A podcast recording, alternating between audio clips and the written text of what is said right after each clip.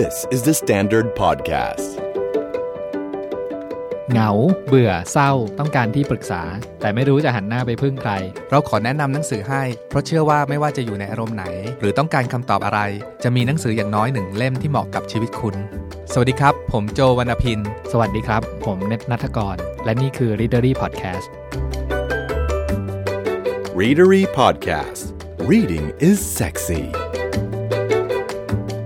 วันนี้จะเป็นวันที่คุณผู้ฟังหลายคนน่าจะชอบมากๆ เพราะเป็นตอนที่เราเองก็รอคอยที่จะพูดถึงหนังสือกลุ่มนี้ ซึ่งเป็นหนังสือในชุด คนรักหนังสือโดยสำนักพิมพ์กำมะหยี่ใช่ครับซึ่งมีทั้งหมด 7 เล่มตอนนี้ออกมาแล้วะเจ็ดเล่มแล้วครับอืมีเพิ่งมีเล่มล่าสุดออกมาเร็วๆนี้เองชื่อ The Diary of a Bookseller อืมใช่ปะก็คือบันทึกคนขายหนังสือออันนี้คือเล่ม 7 ครับเกรินเกริ่นตามลำดับก่อนแล้วกันก็คือออกมาแล้วแบบเจ็ดเล่มนะครับก็คือเล่มแรกเนี่ยปารีสคนพำนักคนรักหนังสือเล่มนี้จะพูดถึงร้าน เชคสเปียร์ Shakespeare and ค m ม Co. นีอ่าครับเล่มที่ 2 จะเป็น Hay-on-Wye โอ้โหเมืองหนังสือชอบรักมากอืมก็คือพูดถึง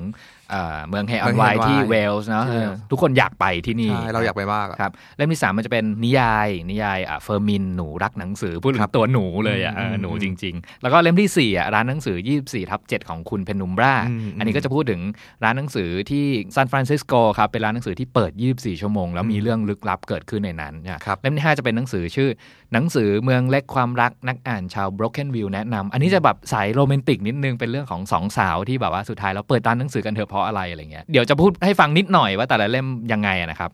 เล่มที่ 6 จดหมายรักหนังสือจากเกินเกินซี่ซี่อะอืมอันนี้อันนี้เหมือนเป็นหนังเนาะเป็นหนังด้วยเป็นหนังด้วยเออได้ดูหนังแล้วด้วยครับอืมแล้วก็เล่มที่ 7 ที่วันเนี้ยเราจะพูดถึงแบบเยอะหน่อยก็คือเรื่องเนี้ยครับบันทึกคนขายหนังสือชื่อภาษาอังกฤษคือ The Diary of a Bookseller เป็น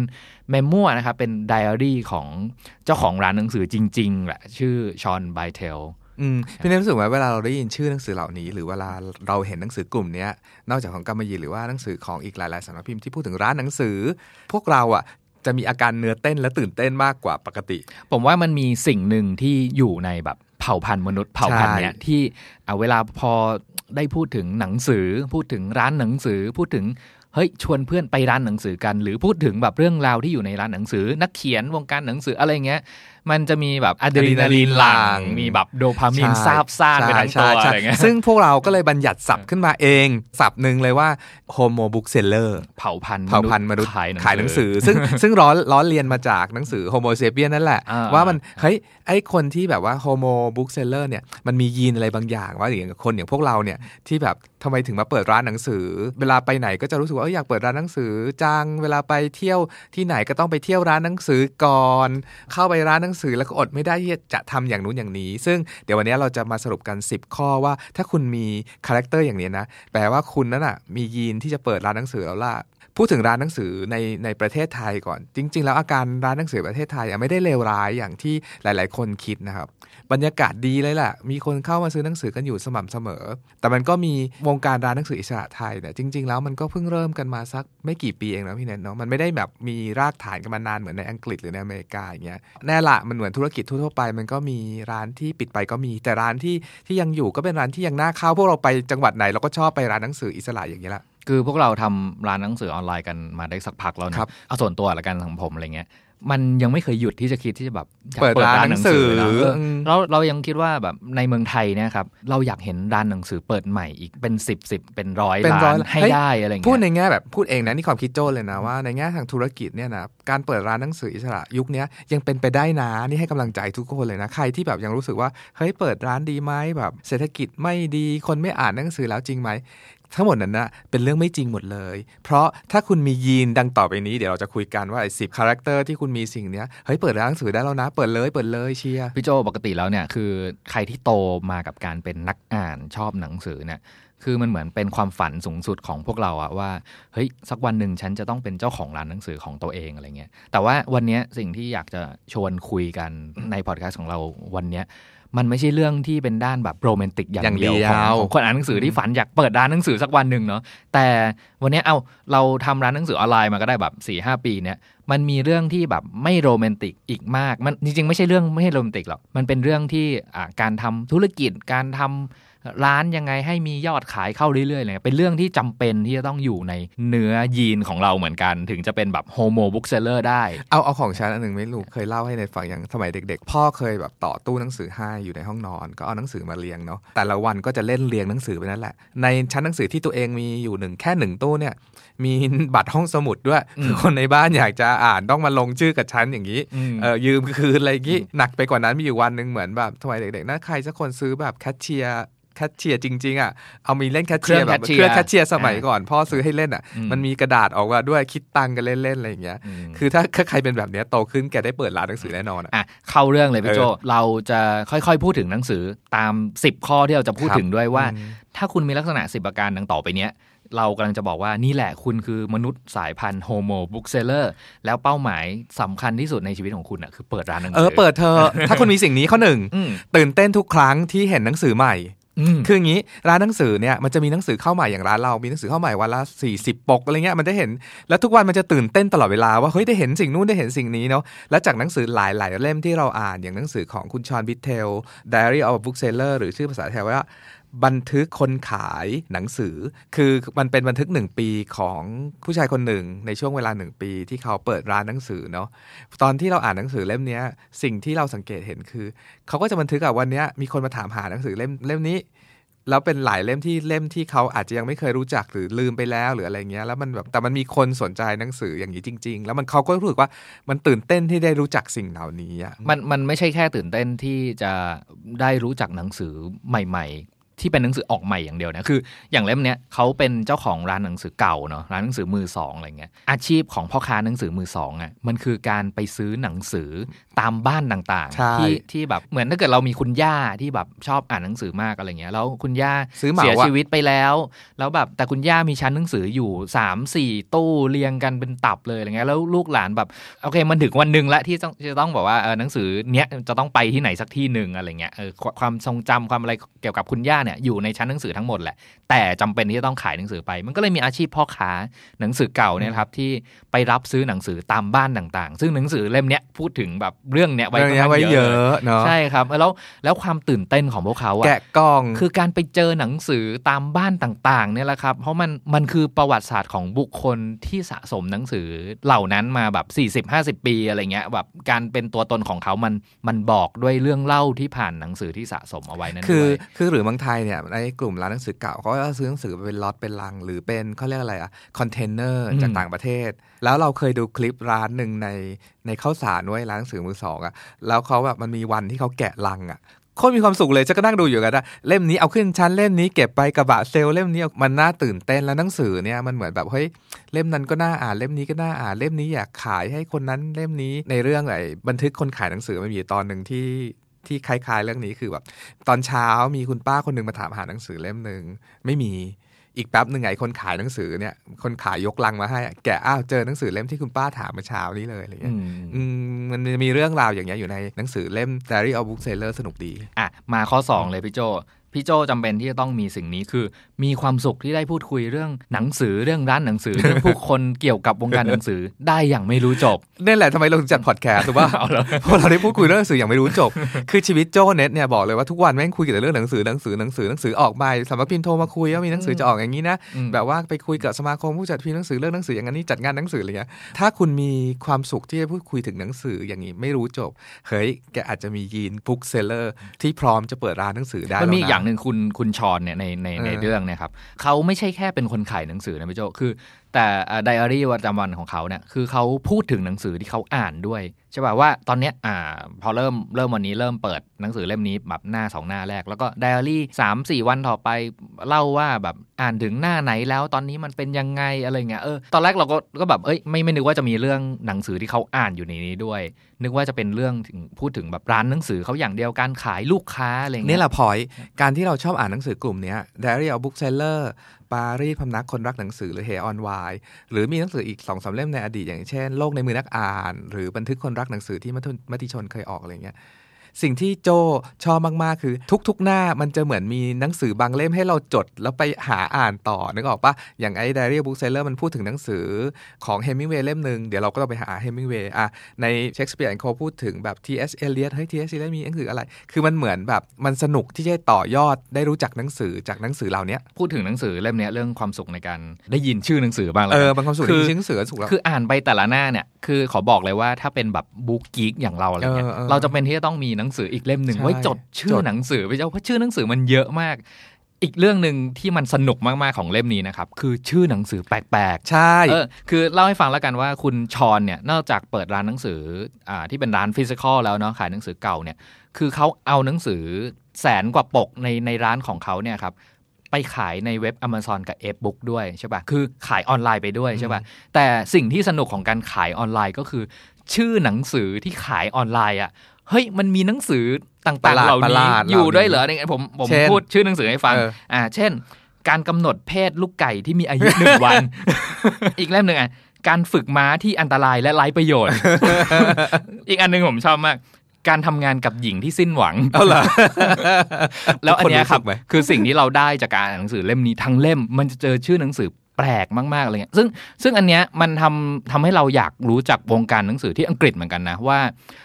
มันไม่ใช่แค่หนังสือ bestseller ที่เรารู้จักอะเออหนังสือแบบชื่อหนังสือคลาสสิกหนังสือต่างๆที่พวกเรารู้จักกันเป็นกันเป็นอย่างดีนะมันยังมีหนังสืออีกมากมายเป็นแสนเป็นล้านเล่มที่มีมีไว้ทำไมวะเออเลยวะเออแต่ว่าถ้าเป็นเล่มปารีสพำนักคนรักหนังสือเนี่ยเขาพูดถึงร้านหนังสือ Shakespeare and Co.ที่ที่ปารีสเนาะซึ่งซึ่งร้านเนี้ยเปิดมาตั้งแต่ 1923อะไรถึง92กว่าๆเนี่ย มาจนถึงปัจจุบันอะร้านเนี้ยเขาเคลมว่าเขาเคยต้อนรับนักเขียนประมาณหมื่นคนอืมถึงขั้นมีนักเขียนบางคนเคยแต่งงานที่นี่เหรอเออนี่นี่เรากำลังพูดถึงนักเขียนดัง ๆ อย่าง T.S. Eliot เออนักเขียนแต่ละยุคสมัยมาตลอดอะเคยมา หลายคนก็เคยมาค้างที่นี่เฮมิงเวย์ก็เคยมา ถ้าใครเคยอ่านประวัติกลุ่มนักเขียนกลุ่ม Lost Generation อะอ่า Lost นี่คือ Gen บอกว่าเบสแคมป์ของพวกเขาเลย Base คือร้าน Camp เชคสเปียร์โคคือจุดครับอ่าต้องเล่านิดนึงร้าน Shakespeare & Co. เนี่ยที่เนี่ยเขาจะให้คนมามาพักได้ฟรีอืมอืมโดยเฉพาะนักเขียนไส้แห้ง โดยเฉพาะเลยให้มานั่งเขียนงาน แต่มีกติกาอยู่ว่าต้องอ่านหนังสือ เหมือนในเล่มปารีสเนี่ยก็เป็นนักข่าวที่ไปพักที่ร้านอะเป็นนักข่าวแล้วเงินหมดอ่าเป็นนักข่าวอิสระฟรีแลนซ์แล้วแล้วไปทำข่าวที่ปารีสแล้วเงินหมด แล้วไม่รู้จะไปยังไงต่อไป เหมือนเหมือนหลงทางไปในร้านนี้ แล้วก็มีแบบเขาเรียกอะไรพนักงานร้านสาวคนหนึ่งก็ชวนว่าเนี่ยเอ้ย มาดิมาแบบมาอยู่ได้นะ อีกวันมันก็เลยเก็บกับมันก็งงๆอะให้มาอยู่ฟรีในร้านหนังสือได้เหรอวะอะไรเงี้ยเก็บกระเป๋ามาเลย มาค้างที่ร้านมาถึงปุ๊บแม่งเดินเจอเจ้าของร้าน ซึ่งตอนนั้นคือคุณ George Whitman อ่าซึ่งเป็นคนโด่งดังนะจริง ๆ แล้วไอ้จอร์ดก็แกล้งดุอ้าวตกลงจะมาอยู่ฟรีได้ยังไงเนี่ยก็บอกเอออันนี้ก็บอกเออผมแบบขอจริง ๆ ครับอยู่สักสองสามวัน ถ้าแบบว่าขอที่พักผมพักเถอะอ๋อถ้าทำตัวกระจอกเนี้ยก็ไปอยู่กับไอ้พวกลูกกระจอกข้างล่างหรอกเพราะว่านักเขียนจริงๆอะเขาจะไม่มาถามแบบนี้หรอกเขาเข้าเข้าไปยึดห้องเลยเออไอ้ลุงจอร์ดแม่งแสบอืมแต่ว่ากติกาก็มีอยู่ว่าใครที่อยู่ที่นี่ต้องเขียนหนังสือหรืออ่านหนังสือให้ได้ทุกวันอืมวันละเล่มหรืออะไรอย่างงี้ด้วยซ้ำอะไรอย่างเงี้ยเอ้ยดีว่ะอยากฝันมากเลยนะ ถ้ามีโอกาสหรือถ้ามีเงินนะพูดตรงๆอะอยากทำร้านแบบนี้ให้ให้หลายหลายๆคนมาพักฟรีใครอะใครไปเที่ยวฝรั่งเศสไปปารีสเนี่ยแนะนำให้ต้องไปที่นี่อืมเนาะอ่ามันมีหนังสืออีกเล่มหนึ่งที่อยากอยากให้แนะนำให้อ่าน เป็นหนังสือของ Library House เป็นหนังสือที่เขียนถึงร้านนี้เลย เล่มนี้เฉพาะ ใช่ครับ แล้วก็น่าจะเป็นยุคที่รันโดยซิลเวียวิทแมนซึ่งเป็นลูกสาวของครับคุณจอร์จวิทแมนครับอันโด่งดังอืมอืมข้อต่อไปข้อ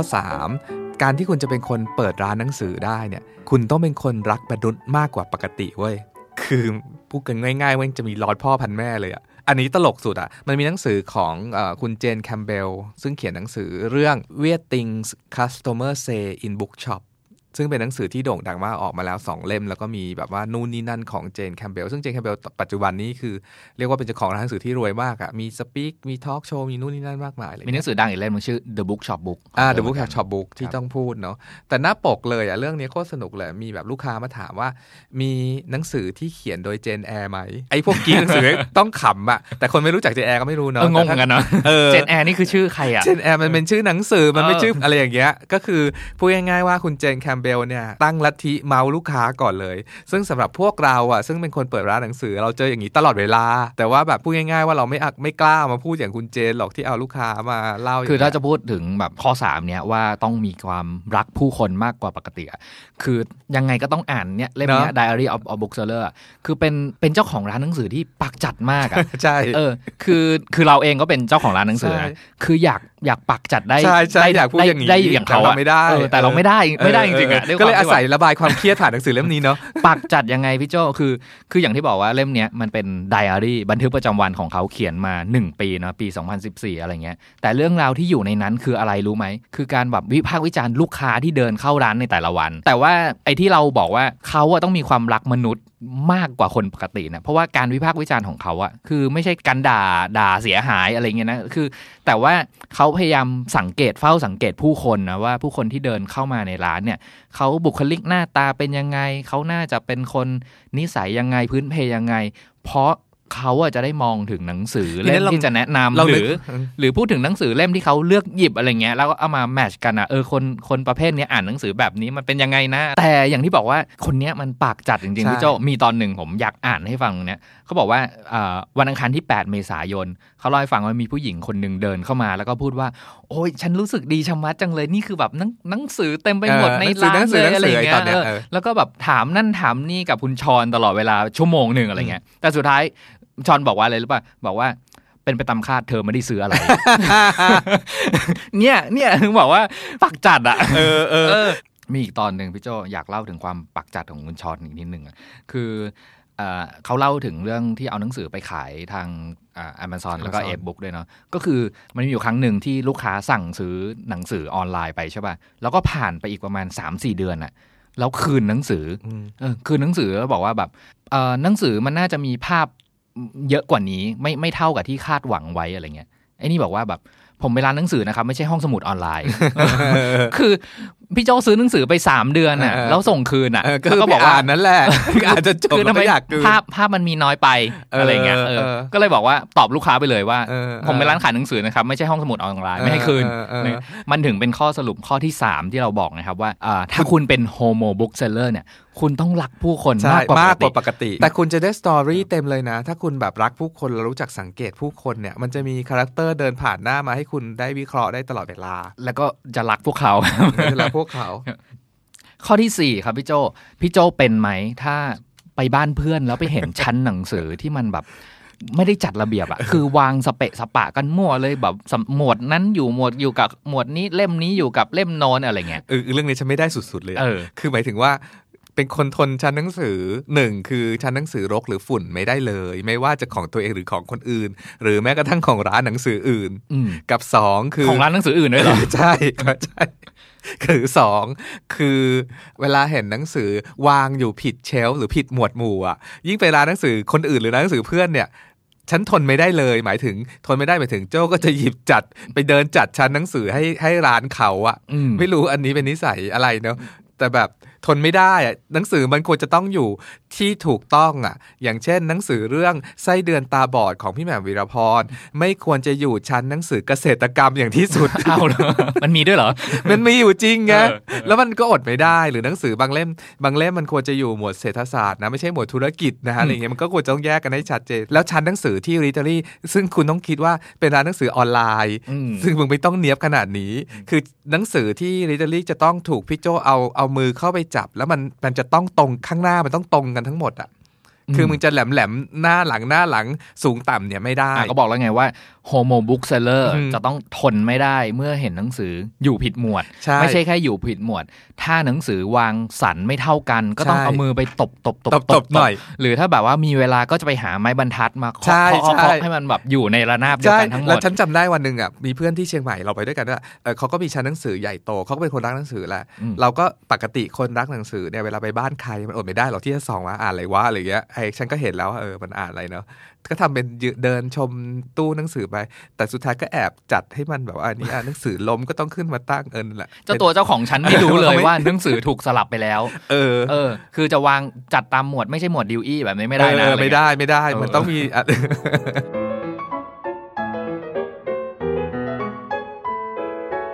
ต่อไปเนี้ยคือข้อ 5 ก็คือ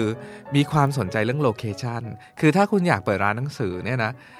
เรื่องหัวข้อ location เนี่ยเป็นสิ่งที่ต้องคุยวิเคราะห์กันอยู่ตลอดเวลา แต่มันมีทฤษฎีหนึ่งที่เราเคยอ่านในการเปิดร้านหนังสือเนี่ยสมมติ location มันแบ่งเป็น A B C D เนาะ location ที่ดีที่สุดของร้านหนังสือคือ B นะไม่ใช่ A นะเพราะอะไรพี่โจเพราะว่า A มันจะแพงอ่ ค่าเช่ามันจะแพงเออแล้วเราจะจ่ายไม่ไหวอืมสมมติว่าคุณจะมาอยู่แบบหน้าสยามพารากอนเงี้ยมันมันคุณไม่มีตังค์จ่ายเขาหรอกอืมในในธุรกิจหนังสือไอซีมันก็เนาะมันก็ซอกซอนไป แต่คุณต้องทำโลเคชัน B เนี่ยให้ให้คนเดินทางมาอีกนิดนึงอืมแต่ว่า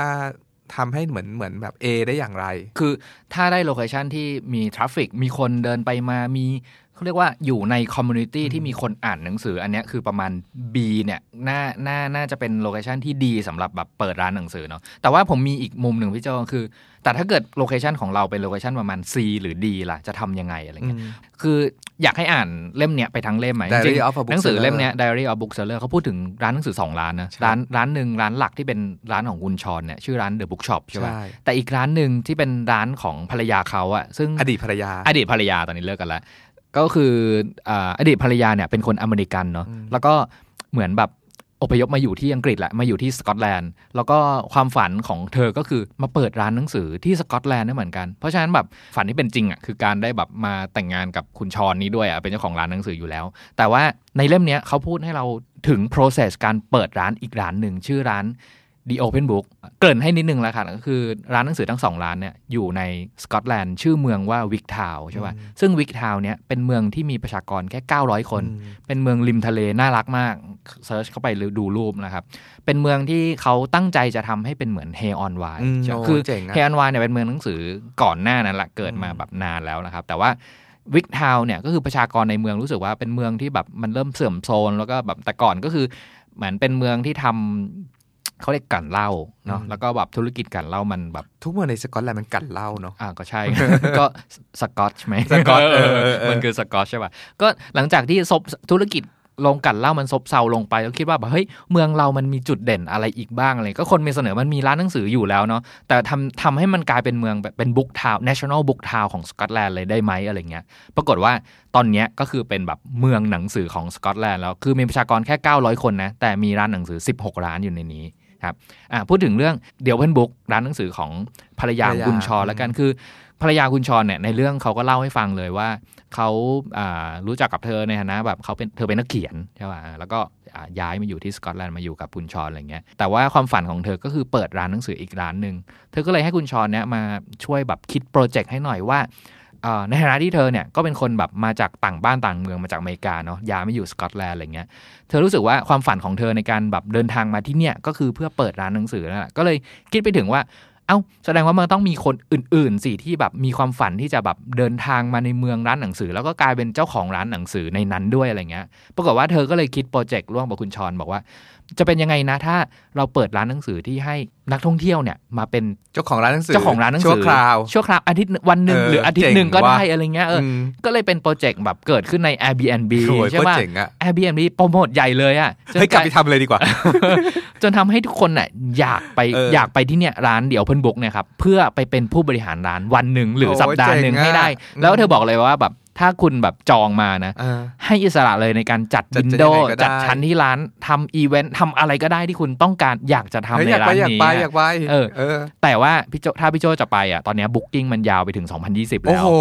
อย่างนั้นเลยนะเออต้องแต่อาจจะมีสล็อตยังว่างอยู่ แต่ตอนนี้เธอบอกว่า booking ของเธอยาวไปถึงนู่นเลยในเล่มเนี่ยครับ ตอนแรกไม่คิดว่าจะมีเรื่องร้าน The Open Book อยู่เลยแต่อ่านแล้วมี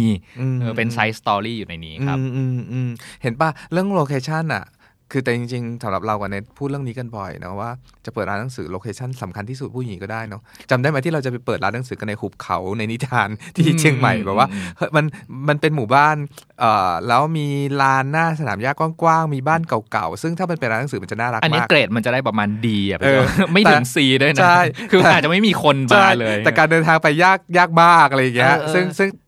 ขอย้ำอีกทีว่าใครอยากเปิดร้านหนังสืออะมีหัวคิดเรื่อง location เยอะอืมๆหรือถ้าแบบอะถ้า location เราประมาณ C เนี่ยต้องมีไอเดียอย่างคุณต้องมีครีเอทีฟต้องมี creative ต้อง idea ต้องคิดว่าแบบเออทำไมนะคนถึงจะมาร้านหนังสือเราอะอืมครับอืมอะแล้วเรื่องที่ข้อที่ 6 ที่แบบไม่มีไม่ได้ คือคนเปิดร้านหนังสือ ต้องเป็นคนสายหัวตัวเลข บัญชี สต็อก การกำไรขาดทุนธุรกิจเป็นสิ่งที่คุณเลี่ยงไม่ได้เลย นี่เราสองคนวิเคราะห์กันเรื่องนี้บ่อยนะว่าจริง ๆ ร้านหนังสือที่ปิดตัวไปหลายๆร้าน ไม่ใช่ว่าคนไม่ซื้อหนังสือนะ คนซื้อหนังสือเยอะ แต่เป็นเรื่องของการทำสต็อกหลังร้านที่ส่วนใหญ่อะพวกเราคนรักหนังสือเนี่ยจะไม่ค่อยรู้เรื่องนี้เป็นเรื่องหลักคุยง่ายเนี่ยพี่โจการอ่าน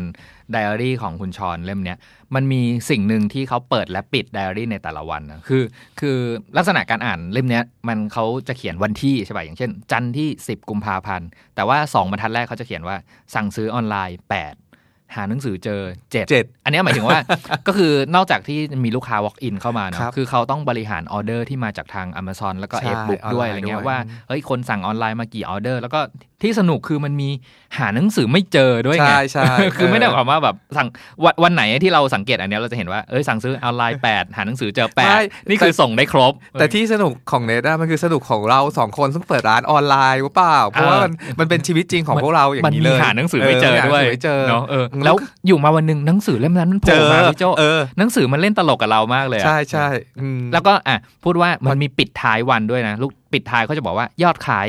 119.99 ปอนด์ลูกค้า 11 คนอะไรเงี้ยแล้วแล้วทีนี้เราอ่านทั้งเล่มอะเราจะเห็น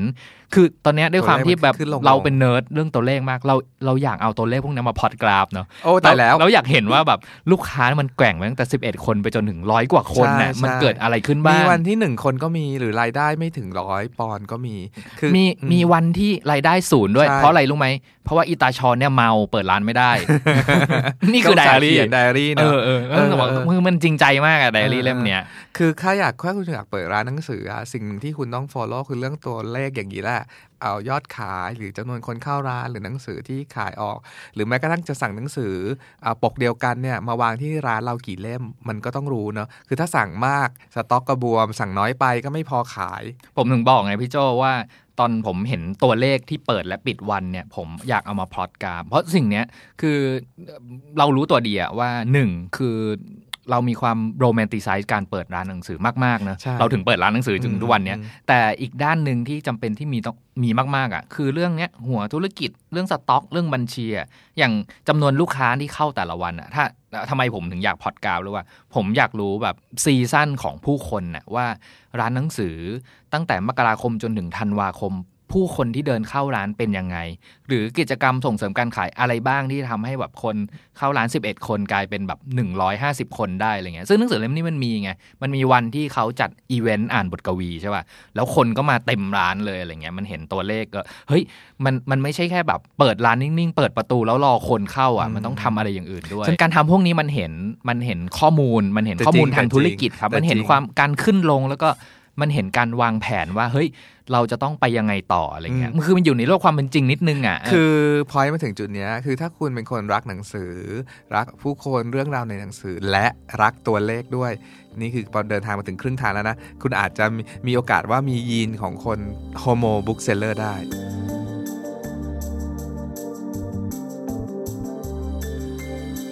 พอพูดถึงข้อต่อไปพี่โจพูดถึงเรื่องแบบการทำบัญชีตัวเลขอะไรพข้วอกนี้นะเจ็ดข้อเจ็ดเนี้ย ผมจะบอกว่าอันนี้ผมผมไปอ่านบทความหนึ่งมาว่ามันสัมภาษณ์เจ้าของร้านหนังสือร้านหนึ่งที่อเมริกาเนาะเขาบอกว่าการทำงานเป็นเจ้าของร้านหนังสือเนี่ยมันเป็นการทำงานด้วยชีวิตนะเขาบอกว่า blood sweat and tear นี่เป็นเพลง BTS ป่ะเพลง BTS เลยก็คือเนี่ยอ่าเลือดหยาดเหงื่อ แล้วก็น้ำตาเนาะอืมซึ่ง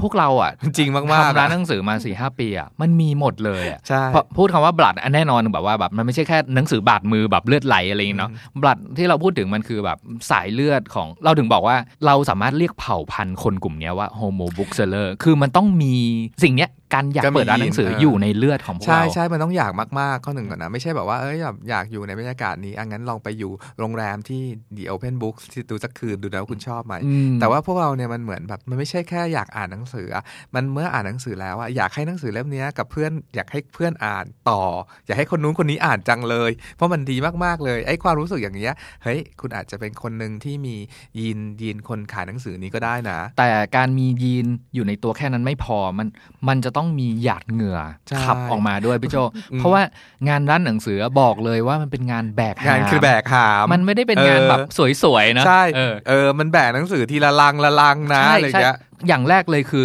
คุณต้องมีหลังที่ดีใช่ถ้าหลังไม่ดีคุณต้องไปซื้อ supporter มาใส่ ใช่ใช่เออเพราะคุณจะยกหนังสืออยู่เป็นทั้งงานวันใช้ครับแรงทุกคนที่ทำงานร้านหนังสือหรือลองดูงานสัปดาห์หนังสือก็ได้เห็นแบบว่านักเขียนแบบคนไหนก็ตามก็ต้องมาแบกหนังสือกันทั้งนั้นนะใช่ครับอืมกับพอมาถึง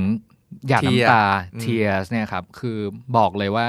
คนทำร้านหนังสือเนี่ยหรือคนที่ชอบหนังสือเนี่ยโดยทั่ว ๆ ไปลักษณะทั่วไปเขาอะเป็นคน emotional นะพี่โจใช่เออเอาเรียกง่าย ๆ ก็ได้ว่าเราเป็นคนที่เสียน้ำตาให้กับหนังสือเล่มหนึ่งได้ง่าย ๆอะเอออคือไม่ได้เป็นเป็นประเภทแบบเต่าที่ต้องไปเผาจนกระทั่งแบบน้ำตาจะไหลออกมาร้องไห้ะเยง่ายเป็นคนร้องไห้ง่าย เป็นคนแบบอ่อนอ่อนไหวไหวเนาะซึ่งเป็นคนอ่อนไหวเนี่ยมันจะสวนทางกับ character บางอย่างที่ต้องการมา run ธุรกิจเหมือนกัน คือในในบางวันที่ต้องการความแข็งแกร่งของแบบเรามากๆในการแบบทำธุรกิจคิดธุรกิจไปต่อ หรือไปเจรเจรจาธุรกิจกับคนข้างนอกอะไรเงี้ย แต่ความอ่อนไหว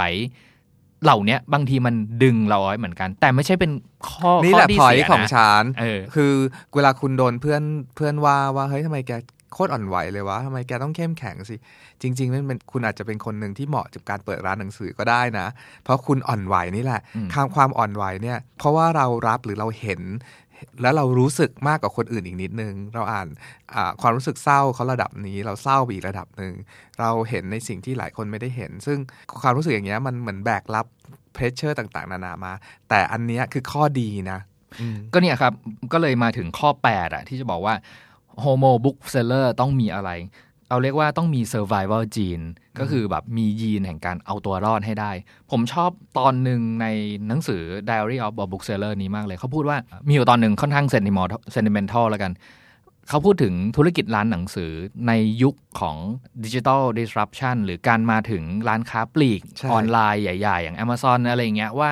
เออมันก็มีช่วงเวลาที่ธุรกิจหนังสือมันขึ้นและลงแล้วก็ลงดิ่งเยอะมากเลยเขามีอยู่ตอนหนึ่งที่ผมประทับใจมากตอนนี้เขาบอกว่าเขาเปรียบเทียบกับอากาศของสกอตแลนด์นะเขาบอกว่ามันมีอยู่หลายเดือนนะที่อะเข้าสู่หน้าหนาวแล้วมันหนาวมากอะไรเงี้ย แต่ว่าร้านหนังสือเนี่ยจะเปิดฮีเตอร์แรงมากไม่ได้ เพราะว่าจะทำให้กระจกหน้าร้านเป็นฝ้าใช่ใช่ป่ะเออคือในช่วงหน้าหนาวอะเขาก็ต้องทนเขาก็จำเป็นหนาวกันไปที่ต้องทนหนาวนิดนึงเพราะเพราะไม่ไม่งั้นจะต้องแบบเช็ดฝ้าทุกๆทุกๆห้านาทีอะไรเงี้ยเอ่อ แต่ว่าเขาเปรียบเทียบสิ่งเนี้ยกับการขึ้นลงของธุรกิจอะเขาบอกว่าฤดูหนาวที่สกอตแลนด์เนี่ยว่าเลวร้ายแล้วเนี่ยฤดูหนาวในร้านหนังสือของเขาอะมันหนาวเยือกอืมยิ่งกว่าอีกตอนที่ไม่มีคนเดินเข้าร้านใช่เลยใช่ใช่คือยิ่งอยู่ในประเทศที่มันอิงกับ seasonal หรือว่าหรือว่าฤดูกาลเนาะมีครับหนาวมาก อย่างเฮอวายก็เจอในหนังสือเฮอวายพูดถึงแบบ ในช่วงคนก็จะมาช่วง summer เยอะ มันก็จะเตรียมเขาเรียกอะไรพนักงานไม่พอรับใช้เอ่อลูกค้าแหละ มันก็จะอีกแบบหนึ่ง แต่วันที่แบบว่าหมดช่วง summer ไปเป็นแบบ fall หรือไปเป็นแบบ winter ฤดูหนาวเนี่ย คนก็จะหายไปบรรยากาศก็จะโหลงเหลงอะไอพนักงานที่จ้างมาแล้วทำไงล่ะ มันมีฤดูกาลอะแล้วแล้วเรื่องนี้เนี่ยมีหมดเลยนะ อย่างเชคสเปียร์โคที่ว่าร้านโด่งดังในปัจจุบันเนี้ยมันปิดไปตั้ง 10 ปีนะมีช่วงเวลาที่ปิดหนึ่งเก้าสี่สองถึครังบหนึ่งเก้าห้าหนึ่งอะไรประมาณอย่างเงี้ยช่วงสงครามโลกซึ่งทหารเยอรมันจะมาบุกยึดต่างๆนานาคือต้องยอมรับอย่างมันมีคุณสมบัติข้อหนึ่งคือ คือร้านหนังสือมันเป็นแบบทำงานทางด้าน political อะไรบางอย่าง ในทุก ๆ ร้านมันต้องสื่อสารเรื่องนี้เนาะแต่แบบมันก็จะถูกทางการหรือถูกอะไรเพ่งเล็งอยู่ตลอดเวลาอะไรเงี้ยอืมมันต้องมีความอดทนแล้วอยู่ให้ได้ ความให้อยู่ให้ได้รวมถึงเนี่ยอย่างอย่างตัวอย่างร้าน Open Book ที่เน็ตพูดเมื่อกี้นี้เนาะเขาก็ปรับให้เป็น Airbnb อะสมมติว่าอืมอืมอืมเมื่อคืนนี้เรานอนฟังพอดแคสต์มีร้านหนังสือหนึ่งในอเมริกาเป็นเมืองเล็ก ๆ คือแบบว่า ปรับร้านให้เป็น stand-up comedy หรือเดี่ยวไมโครโฟน แล้วให้คนในเมืองอะ มาพูดตลกตลกๆกันเว้ยอืมเออแล้วเออก็ตลกอะก็สนุกดี เราก็นอนฟังเขาคุยกันอยู่เออหรือหรืออีกร้านหนึ่งที่เราเราเราเพิ่งโพสต์ใน Facebook ไปว่า มันมีร้านหนังสือ cookbook ร้านหนังสืออาหารเนี่ยแล้วปรับว่า แต่ละวันน่ะจะทำเมนูอาหารจากหนังสือแต่ละเล่มอืมก็เอาหนังสือเล่มนั้นน่ะเออมาแต่งทั่วร้านเลยอืมแล้วก็เอาแล้วก็แบบว่าเมนูที่เราจะได้กินวันนี้มาจากหนังสือเล่มนี้นะอะไรเงี้ยเออออเนี่ยคือการ survival จีนที่ทุกคนต้องอยู่ให้รอดให้ได้อย่างไร มันไม่ใช่ว่าอยู่เรื่อยๆ เพราะมันมี season ไงเรามักจะคุยกันเสมอนะว่าเวลาเห็นร้านหนังสือเปิดใหม่อะไรเงี้ยแล้วก็ยิ่งเป็นร้านหนังสืออิสระด้วย แล้วก็ เอ่อเจ้าของเป็นคนรักหนังสือมากๆอะไรเงี้ยเราเรามักจะมองอยู่ห่างๆแล้วก็บอกว่าแบบมองจากสิ่งที่เราเคยทำมาแบบ4ีหปีแล้วเนาะเราให้เวลากับตัวเองประมาณสาม3ปีปีว่า เฮ้ย ถ้าคุณเป็นมนุษย์เผ่าพันธุ์ homo bookseller เนี่ย3ปีอะคือช่วงเวลาที่เทสว่าคุณทำร้านหนังสือแล้วอยู่รอดได้จริง ๆ หรือเปล่า คือปีสามมันเป็นปีที่โหดมากของอืมร้านหนังสืออิสระพูดเลย ถ้าคุณจะทำร้านหนังสือเนี่ยเตรียมตัวเลยปีหนึ่งจะเป็นปีที่หอมหวานมากอืมทุก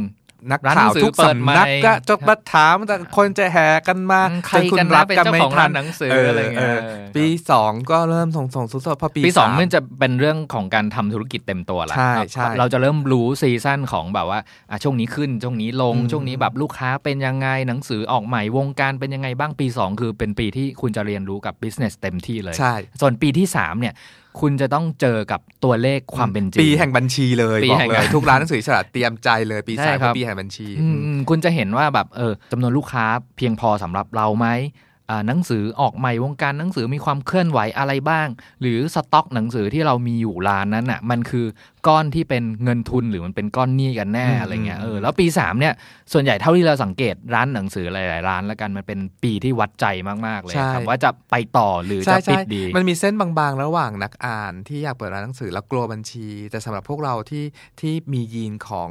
homo bookseller เนี่ยมันจะสนุกกับตัวเลขมาก บัญชีเป็นเรื่องสำหรับสำหรับพวกเราโจ้เนี่ยเป็นเรื่องสนุกมากอย่างที่ไม่น่าเชื่อ ว่าพวกเรา character อย่างเงี้ยเราชอบอ่านบัญชีดูงบการเงิน แล้วมันมีหนังสือของวีเลอร์เล่มหนึ่งที่อ่านงบการเงินด้วยปากกาสามสีอะไรเงี้ยเล่มนี้ก็ไปหาอ่านเป็นประกอบกับหัวข้อนี้ได้เลยอะแต่ว่าอย่างที่บอกอะพี่โจคือผมสารภาพตรงๆว่าผมไม่ชอบบัญชีอืมพี่โจชอบอะไรเงี้ยแต่ว่าอย่างที่บอกเราว่า เราต้องมีความอดทนน่ะคือหมายถึงว่าแบบ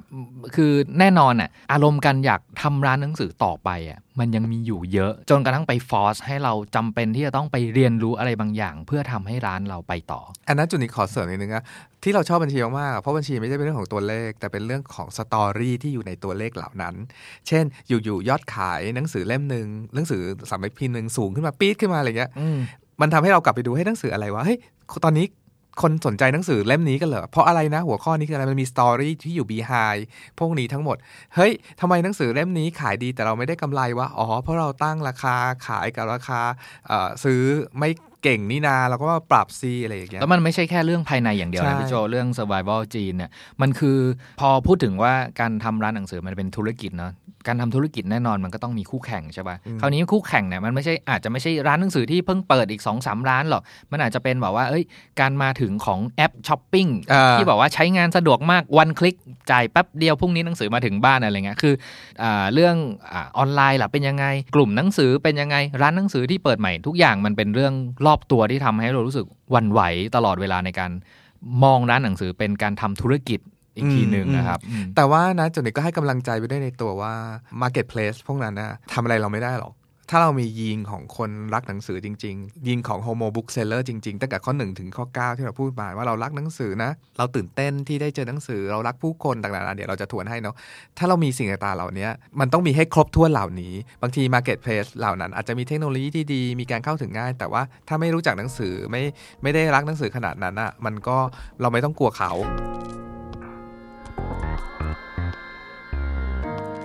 ราวนี้มาถึงข้อที่ 9 ไงถึงบอกว่าเฮ้ยไม่ต้องกลัว ถ้าคุณมีข้อ 9 อยู่คือ คุณต้องเป็นนักเล่าเรื่องที่เก่ง เก่งระดับ เหมือนเป็นนักเขียนเลยอะเออคนเปิดร้านหนังสือเนี่ย เพราะว่าคุณต้องเล่าเรื่องตลอดเวลา อย่างเราเปิดร้านออนไลน์เนี่ยมี message หลังหลังบ้านมาตลอดเวลาว่าเฮ้ยอ่านมุราคามิอ่าน Norwegian Wood จบแล้วค่ะ ชอบสิ่งนี้ไม่ชอบสิ่งนั้น แล้วหนูควรจะอ่านเล่มไหนต่อดีคะคือก็ต้องเล่าไปอ่านอ่านอ่านคาฟค่าต่อสิคาฟค่าแล้ว แล้วยังไงคะก็ต้องเล่าให้ได้อะอืมหรืออย่างหนังสือเล่มเนี้ย The Diary of a Bookseller นะครับ คือ ตอนเนี้ยยอมใจเลยที่เราบอกว่าเขาเป็นแบบ bookseller เป็นเจ้าของร้านหนังสือที่ปากจัดแล้วเนาะคือแน่นอนอะ คือเขาเล่าเรื่องเก่งไงสนุกคือเออเป็นรื่องที่สนุกคือคือพูดง่ายๆว่าแบบสมมติถ้าพี่โจเขียนไดอารี่ขึ้นมาอะไรเงี้ยเราจะอยากอ่านไดอารี่ของพี่โจไหมอืมใช่ปะแต่ถ้าพี่โจบอกว่าฉันจะเขียนไดอารี่ในฐานะของเจ้าของร้านหนังสือ แล้วก็เจออะไรบ้างในแต่ละวันนะ จะเริ่เริ่มมเริ่มสนุกเหมือนเออเดิเริ่มมเริ่มสนุกละอะก็เหมือนกันหนังสือเล่มเนี้ยมันคือการเล่าเรื่องในมุมของเจ้าของร้านหนังสือที่เจอผู้คนทุกวันนะครับว่าเกิดอะไรขึ้นบ้างในร้านของเขาเป็นเวลาหนึ่งปี ที่สำคัญคือนอกจากนอกจากปากจัดละกัน ข้อ 2 คือเขามีคลังหนังสืออยู่ในหัวเยอะมาก แล้วถึงบอกว่าการการที่ลูกค้าเดินเข้ามาหนึ่งคนน่ะเหมือนเหมือนสมองทำงานทันทีอะ ประมวลผลแบบจากรูปลักษณ์ภายนอกจากบุคลิกจากท่าทางว่าเขาควรจะหยิบหนังสือเล่มนี้เล่มไหนให้อืมอืมใช่ป่ะอืมแล้วก็มีเรื่องราวเกี่ยวกับหนังสือเล่มนั้นยังไง แล้วก็ข้อสุดท้าย คือการจะเปิดร้านหนังสือเนี่ยคุณต้องเป็นคนที่มีอิสระทางความคิด คือต้องต้องไม่ลืมว่ามันมีชื่อว่าร้านหนังสืออิสระเนาะแปลว่าคำว่าอิสระมันเป็นคำใหญ่ ต้องมีฟรีสปิริตประมาณหนึ่งอะ่ะคุณต้องเป็นคนที่เหมือนพูดง่ายๆเป็นลิเบอรัลที่โอเพนมายมี growth mindset ชอบแบบว่าเปิดเปิดโลกทัศน์ใหม่ๆ พร้อมที่จะปรับตัวเปลี่ยนแปลงนู่นนี่นั่นเนาะโดยเฉพาะอย่างยิ่งร้านหนังสือที่ยืนหยัดมาในโลกทั้งหลายแหล่เนี่ยกลับไปดูประวัติสิ เขารับผิดชอบต่อสังคม ต่อการเมือง ต่อผู้คนในแต่ละยุคสมัยตลอดเวลา ตัวอย่างชัดๆ ก็อย่างเช่น ร้านหนังสือ City Light ที่ซานฟรานที่เป็นรวมพวกหัวกบฏกวีต่างๆ ในยุคบีดเจเนเรชันหรือช่วงฮิปปี้ต่างๆ มาจนถึงทุกวันเนี้เขาก็พูดถึงแบบช่วงต่อต้านสงคราม คือร้านหนังสือต้องมีหัวแบบเขาเรียกอะไรอะรักโลก ดูแลดูแลผู้คน ถ้าคุณมีสิ่งนี้ร้านหนังสือของคุณมันจะยั่งยืนโดยอัตโนมัติเลยอะงั้นพี่เน็ต เรามาทบทวนกันหน่อยไหมว่าใน 10 ข้อของคนที่มียีนเขาเรียกว่า homo bookseller เนี่ยหรือคือมียีนของคนที่อยากเปิดร้านหนังสือพูดง่ายๆแค่อยากเปิดร้านหนังสือเนี่ยถ้าคุณมี 10 ข้อนี้แปลว่าเฮ้ยเรามาชวนคุณนะเปิดร้านหนังสือกันเถอะ อยากให้เปิดเยอะๆด้วยร้านเมืองไทยยังต้องการร้านหนังสืออีกจำนวนมาก ข้อหนึ่งนะครับ คุณจะต้องตื่นเต้นที่ได้รู้จักหนังสือใหม่ ๆ เห็นหนังสือใหม่ ๆ แล้วอะดรีนาลีนหลั่งไปทั่วร่าง ข้อ 2 คุณมีความสุขที่จะได้พูดคุยเกี่ยวกับหนังสือได้ไม่รู้จบ แต่ขณะเดียวกันข้อ 3 คุณก็ต้องมีความรักมนุษย์คนอื่นๆ มากกว่าปกติ เพราะคุณจะเจอมนุษย์ที่หลากหลายมากที่จะชวนคุณคุยหนังสือไม่รู้จบเหล่านั้นไม่หลับไม่นอน ข้อที่ 4 ครับ ถ้าเวลาคุณเดินไปเห็นชั้นหนังสือที่มันเละเทะหนังสือปะปนกันหมวดนั้นหมวดนี้ไม่อยู่เข้าที่มันแล้วคุณอดไม่ได้ที่จะเอามือไปจัดชั้นหนังสือ แสดงว่าอะคุณมียีนของคนขายหนังสือแล้วล่ะข้อที่ 5 คุณต้องดู location ให้เป็นว่า location ที่คุณจะเปิดร้านหนังสือนั้นน่ะมันเป็น A B C หรือ D ใช่ป่ะถ้า location คุณเป็น A นั่นคือคุณแบบว่าแบบเกิดมาบนกองเงินกองทอง แล้วก็คุณสามารถแปลงร้านนั้นเป็นแบบธุรกิจได้เลยนะแต่ถ้า location คุณอยู่ B C หรือ D เนี่ยคุณต้องมี creativity มากพอที่จะทำให้ location นั้นกลายเป็นร้านหนังสือที่มีผู้คนเดินเข้า ข้อ 6 นะครับ ร้านหนังสือไม่ใช่เป็นงานโรแมนติกอย่างเดียว แต่มันเป็นงานที่ในความเป็นจริง คุณจะต้องสนใจเรื่องสต็อก เรื่องบัญชี แล้วก็เรื่องการมองวางแผนธุรกิจไปในอนาคตให้อยู่รอดให้ได้ด้วย ข้อที่ 7 การทำงานร้านหนังสือเนี่ยนะครับ ให้นึกถึงเพลงของ BTS เลยคือ Blood Sweat and Tears คือเป็นงานที่มันต้องใช้เลือด หยาดเหงื่อ แล้วก็น้ำตา ข้อ 8 คุณจะต้องมียีนที่เรียกว่า survival ยีนคือยีนในการเอาตัวรอดให้ได้ เพราะว่าการทำหนังสือเนี่ยมันจะมีช่วงเวลาขาขึ้นและขาลงใช่ไหมช่วงขาขึ้นเนี่ยเป็นช่วงที่คุณแบบแฮปปี้นั่นแหละแต่ช่วงขาลงเนี่ยคุณจะต้องขุดเอายีนในการเอาตัวรอดเนี่ยอยู่รอดแล้วก็ต้องหาหนทางเพื่อที่จะไปต่อให้ได้เหมือนกัน ข้อที่ 9 สิ่งต่างๆที่ทั้งหมดมาแล้วเนี่ยถ้าคุณเล่าเรื่องไม่เป็น คุณจะตกม้าตายตั้งแต่วันแรก แปลว่าสิ่งที่สำคัญในการเป็นเจ้าของร้านหนังสือที่ดี คุณจะต้องเป็นนักเล่าเรื่องที่เก่งด้วย และข้อ 10 ข้อสุดท้าย การทำร้านหนังสือเนี่ยคือต้องอาศัยความคิดแบบอิสระ คือมีความอิสระในในความคิดค่อนข้างเยอะต้องเหมือนใคร ค่อนข้างเปิดต้องนั่งแบบเอา creativity เอาความคิดสร้างสรรค์ใหม่ๆ มาใช้กับงานเนี่ย เพราะว่าคือมันไม่ใช่งานขายของอย่างเดียวเนาะมันเป็นเรื่องของการหาเรื่องเล่า หาบุคลิก หา ธรรมชาติของผู้คน หรือหาลักษณะเด่นต่างๆ ที่อยู่ในหนังสือ ในผู้คนในงานเขียนในนักเขียน หรือในวงการสิ่งพิมพ์ทั้งหมดอะในข้อเนี้ยสังเกตไหมว่า ทุกๆร้านที่เราในหนังสือที่เราอ่านอะมันยึดโยงกับชุมชนทั้งนั้นเลย ยิ่งไป search ยิ่งเจอนะคำนี้ว่าร้านหนังสือต้อง support community หรือชุมชน หรือต้อง set community ของตัวเองมาได้ คือถ้าคุณเปิดร้านหนังสืออยู่ตรงไหน คุณต้องเป็นคนกลาง หรือว่าเป็นอิสระหรือว่ามีความช่วยเหลือคนในชุมชนให้เกิดขึ้นให้ได้อะไรเงี้ยฟังพี่เน็ตมาสิบข้อแล้วแบบ เออวะแบบถ้าคุณมี character ต่างๆต่อไปเนี้ยแปลว่าไอ้ที่คุณลังเลอยู่ในใจว่า แบบว่าจะเปิดร้านหนังสือดีไหมหรือไม่ดี เราเราเชียร์เลยนะว่า ถ้าคุณมีสิ่งต่างๆเหล่านี้ เปิดเลย